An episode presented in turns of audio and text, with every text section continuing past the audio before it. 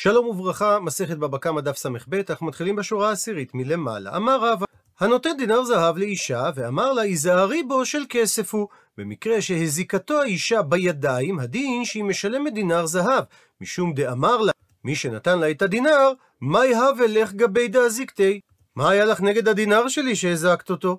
הוא מסביר רש"י שזה דווקא מפני שהיא בידיים שרפה אותו או השליכה אותו לים, וזה לא דומה למקרה שהביאה הגמרא קודם לכן, שאדם שהשאיל מקום לחברו להקדיש שעורין והקדיש חיטים, שאמרה הגמרא שהדין שהוא אינו משלם אלא דמי שעורין בלבד, מפני שאדם שהעביר אש לא נחשב למזיק בידיים, אלא החיוב שלו נובע משום שהוא פושע בשמירה על המזיק שברשותו שזו האש, כמו שכתוב כי תצא אש, דהיינו מעצמה. אבל אם האישה פשעה בו, דהיינו לא שמרה עליו כדרך השומרים ואבד הדינר, הדין במקרה כזה שהיא משלמת כדינר של כסף, משום דאמרה לה האישה לאיש שנתן לה את הדינר, נטירותא דכספא קבלה עליי, נטירותא דדהבה לא קבלה עליי.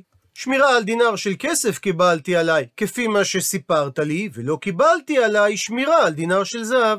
עד לכאן דברי ראווה, אמר לי רב מרדכי לרב אשי, אתון בדרבה מתניתו לה, אתם אמרתם משמו של רבה, ששומר שקיבל על עצמו לשמור על דבר מסוים ובפועל קיבל דבר אחר, שהוא לא מתחייב אלא כפי דרגת השמירה שהוא קיבל על עצמו. אנא, ממתנית פשיטא לן. אנחנו פשטנו את ההלכה הזו מהברייתא שהובאה לעיל, שאמרה הברייתא, במקרה שבעל החצר נתן לאדם רשות להקדיש חיטין, והוא הקדיש חיטין וחיפן בשעורין, ששעורין לא הייתה לו רשות להקדיש באותו מקום, או לחילופין, שהוא נתן לו רשות להקדיש שעורין, ועל גבי השעורים וחיפן בחיטין. אז במקרה שבעל החצר הבעיר אש והיא הזיקה את הגדיש, הוא אינו משלם אלא דמי שעורים בלבד. עלמא, ותאמר שהסיבה לדבר, מפני שאמר לבעל החצר לבעל הגדיש, נטירותא דסערי קבילי עליי, קיבלתי על עצמי רמת שמירה של שעורים בלבד. החנמי, כך גם במקרה של אדם הנותן דינר זהב לאישה ואמר לה היזהרי בו של כסף הוא, שאם היא פשעה בו היא משלמת של כסף, מפני שאמרה לה האישה נטירותא דדהבה לא קבילי עליי. לא קיבלתי על עצמי רמת שמירה על דינר של זהב, אלא על של כסף. וחוזרת עכשיו הגמרא לדון בדעתו של רבי יהודה מהמשנה. אמר רב, שמית מילתא לרבי יהודה, ולא ידענה מהי. שמעתי איזה דבר בנוגע לדעתו של רבי יהודה מהמשנה, ואני לא זוכר מה הדבר. אמר לו שמואל, ולא ידע אבא, שכך שמואל כינה את רב, מה השמיע לי לרבי יהודה דמיכאי אבל נזכה טמון באש?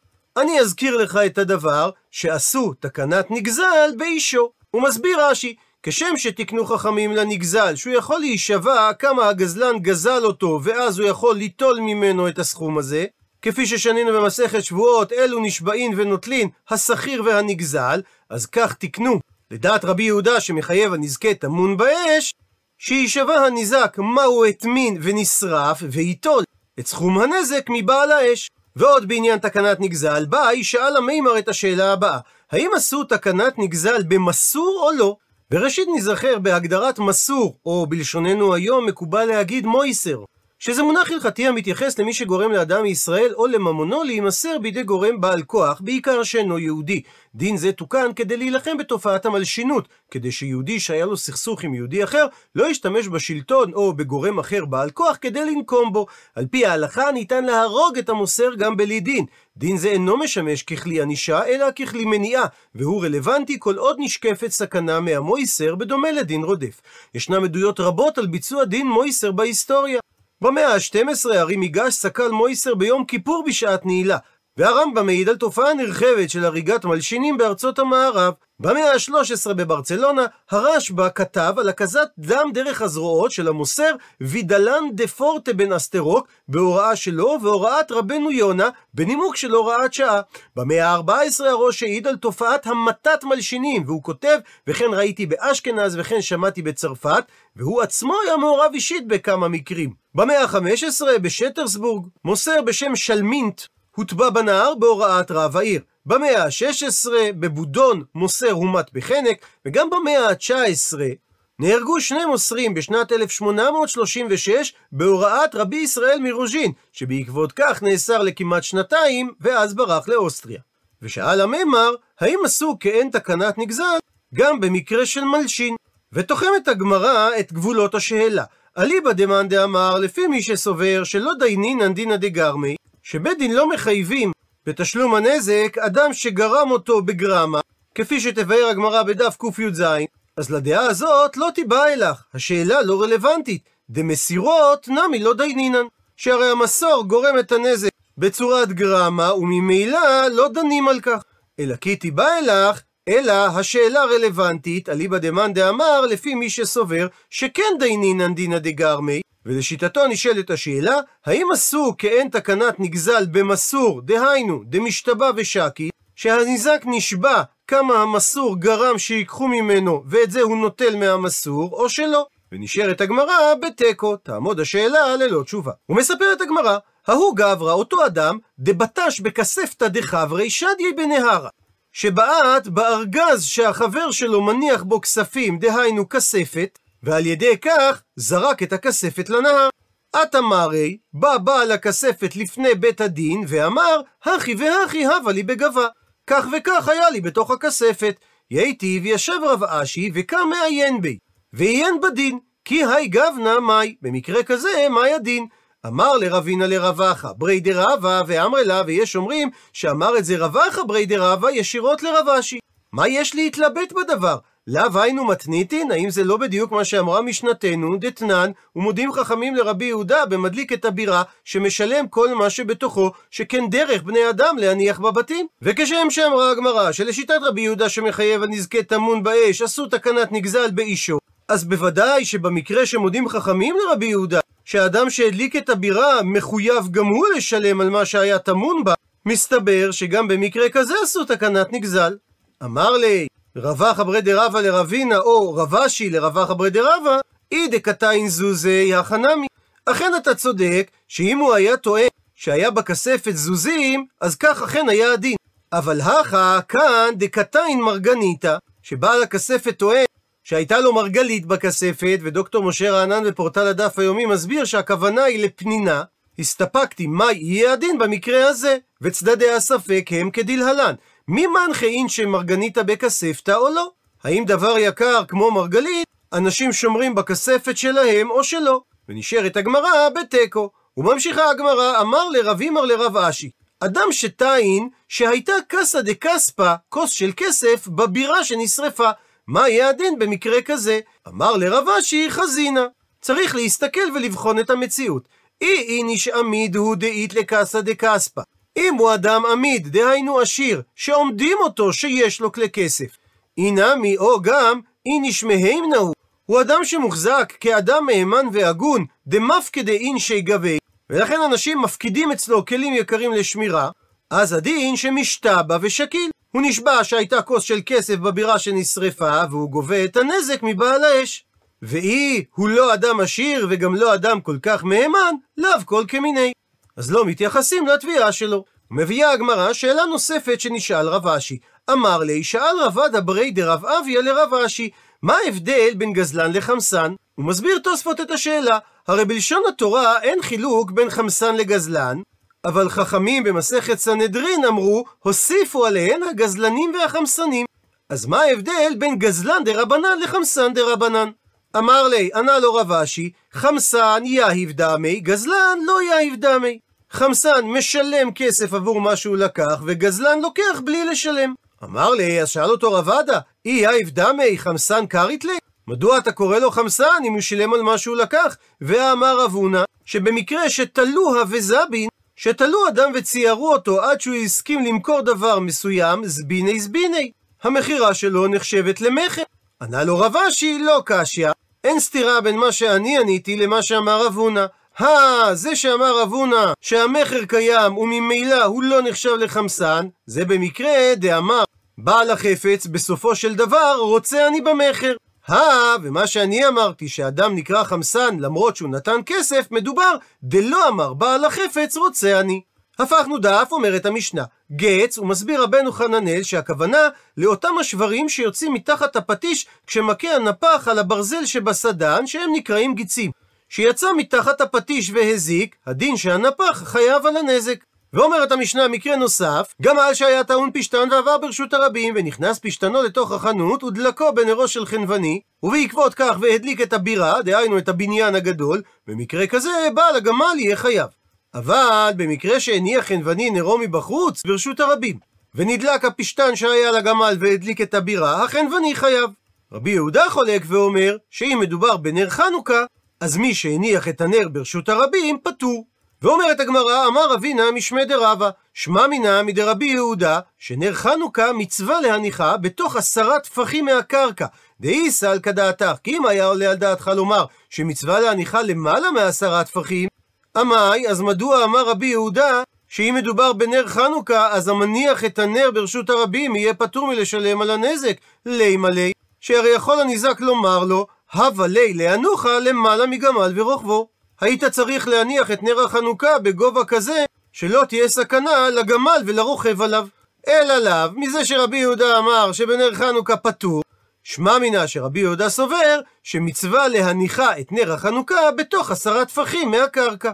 אמרי, אמרו על כך את הדחייה הבאה, לא ניתן להוכיח את הדבר ממשנתנו, כי לעולם אי מלאך ניתן להסביר שניתן להניח נר חנוכה אפילו למעלה מעשרה טפחים.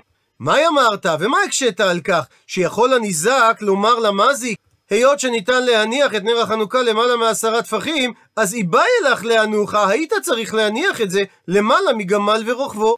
ומדוע אמר רבי יהודה שפטור מניח הנר? התשובה לדבר, שכיוון דבמצווה כעסיק, כולי היי לא אטרחו הרבנן.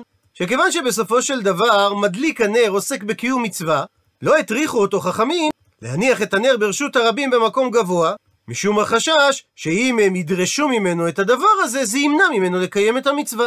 ואגב כך, מביאה הגמרא את הגובה המקסימלי של הנחת החנוכיה, אמר רב כהנא דרש רב נתן בר מניומי משמי דרבי תנחום, נר חנוכה שהניחה למעלה מ-20 אמה פסולה, כסוכה וכמבוי. מסביר רש"י שאם הוא הניח את החנוכיה למעלה מ-20 אמה, אנשים לא רואים אותה, וממילא הוא לא מפרסם בכך את הנס. וכל המטרה בהדלקת נר חנוכה זה פרסום הנס. וכן ביחס לסוכה שהשכר גבוה מ-20 אמה, וכן ביחס לקורה שנמצאת בפתח המבוי, שהיא צריכה לשמש היכר בשבת, שהמבוי הוא לא רשות הרבים, ולכן מותר לטלטל בו. בשעה טובה הדרן הלך פרק הכונס, ונתחיל את פרק שביעי. אומרת המשנה, מרובה מידת תשלומי כפל ממידת תשלומי ארבעה וחמישה. שגנב שנתפס בגנבתו משלם תשלומי כפל.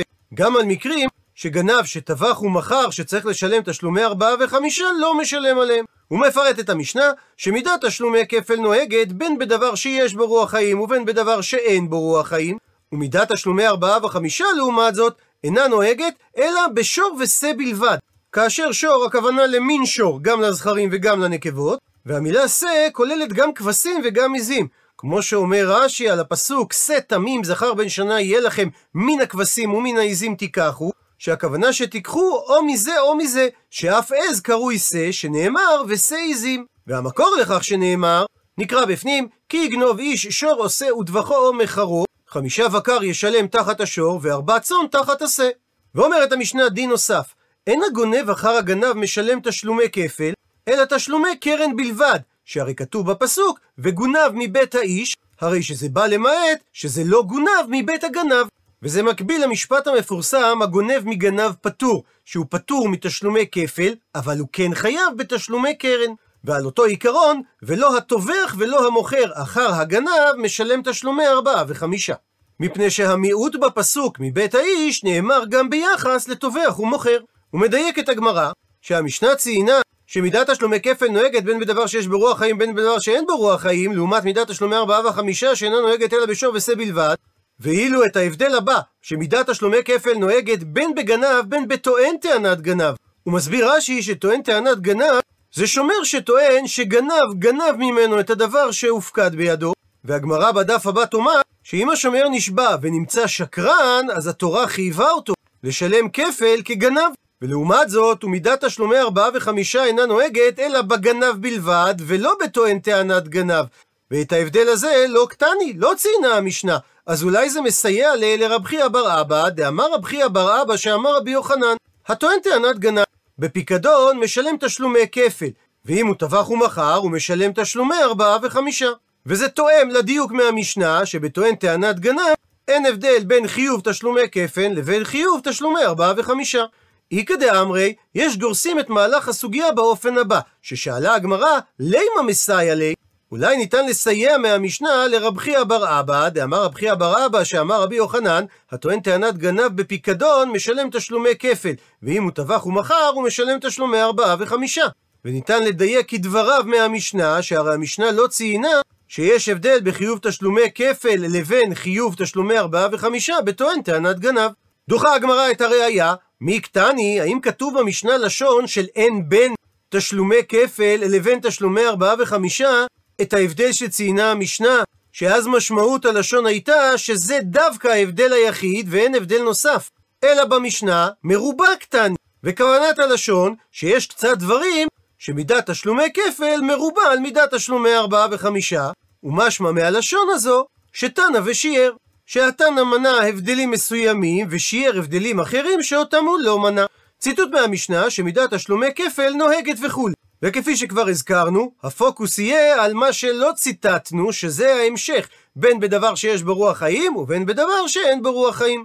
ושואלת לכך הגמרא מנענה מילי, מה המקור לכך? עונה הגמרא דתנו רבנן ששנו רבותינו בברייתא, על הפסוק נקרא בפנים, על כל דבר פשע, על שור, על חמור, על שא, על שלמה, על כל אבדה אשר יאמר כי הוא זה, עד האלוהים יבוא דבר שניהם, אשר ירשיון אלוהים ישלם שניים לרעהו. ונזכר לרגע במידה שהתורה נדרשת בה, שנקראת כלל ופרט וכלל, היא התדן אלא כאין הפרט.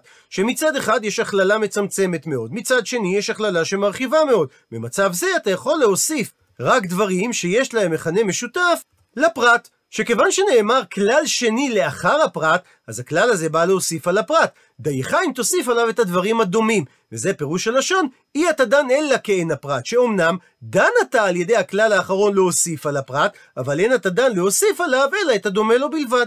בפסוק שלפנינו, על כל דבר פשע זה כלל, על שור, על חמור, על שא ועל שלמה זה פרט, על כל אבדה חזר וכלל, הרי שיש לנו כלל ופרט וכלל, אי אתה דן אלא כאין הפרט. ולכן, מה הפרט מפורש שזה דבר המיטלטל וגופו ממון, אז אף כל דבר המיטלטל וגופו ממון, כלול בפסוק, דהיינו, משלמים עליו תשלומי כפל.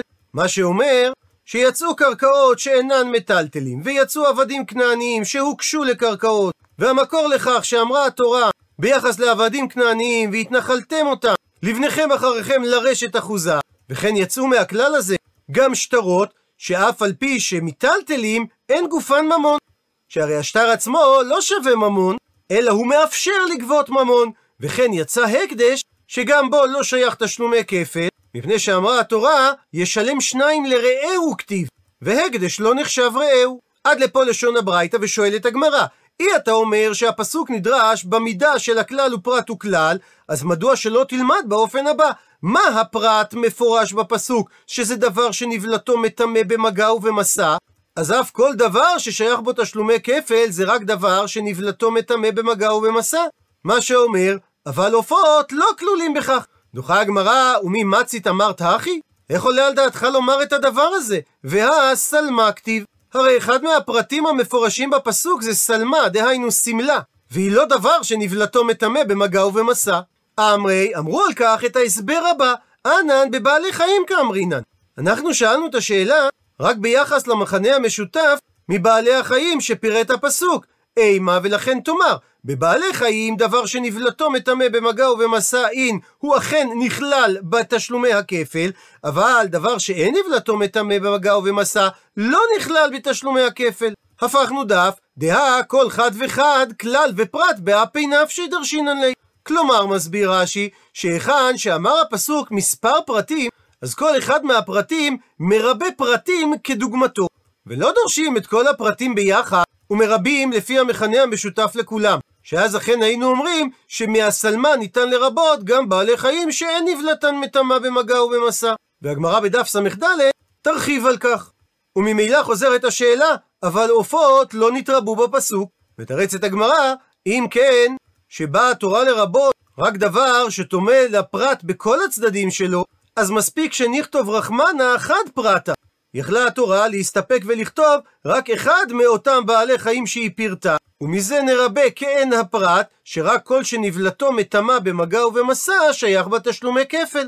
אלא בהכרח מזה שפירטה התורה בעלי חיים יתרים, אז תלמד מהם לרבות גם את שאר בעלי החיים, ובכללם עופות. דוחה הגמרא שהתורה הייתה צריכה לפרט את כל בעלי החיים שהיא פירטה, מפני שהיא כתב רחמנה רק שור, הווה אמינא, אז הייתי חושב שרק בעל חיים הדומה לשור, שהוא קרב לגבי מזבח אין, אכן שייך בו תשלומי כפל, אבל בעל חיים שאין קרב לגבי מזבח, לא שייך בו תשלומי כפל. ולכן הייתה התורה צריכה לציין גם חמור. אבל, והיא כתב רחמנה רק חמור, הווה אמינא, אז הייתי חושב לומר שרק דבר שהוא קדוש בבחורה, כמו חמור, אין, אכן שייך בו תשלומי כפל, אבל דבר שאין קדוש בבחורה, לא שייך בו תשלומי כפל. ולכן הייתה התורה צריכה לפרט גם את השור. אמרי הקשו על הדברים, אם כן כדבריך, אז מספיק שנכתוב רחמנה שור וחמור. הפירוט הנוסף של בעל החיים שא, למה לי? לאיזה צורך פירטה אותו התורה, אלא שמע מינה מהפירוט המיותר של השא להטוי עופות, שזה בא לרבות שגם עופות נכללים בתשלומי כפל. עד לכאן דף ס"ב.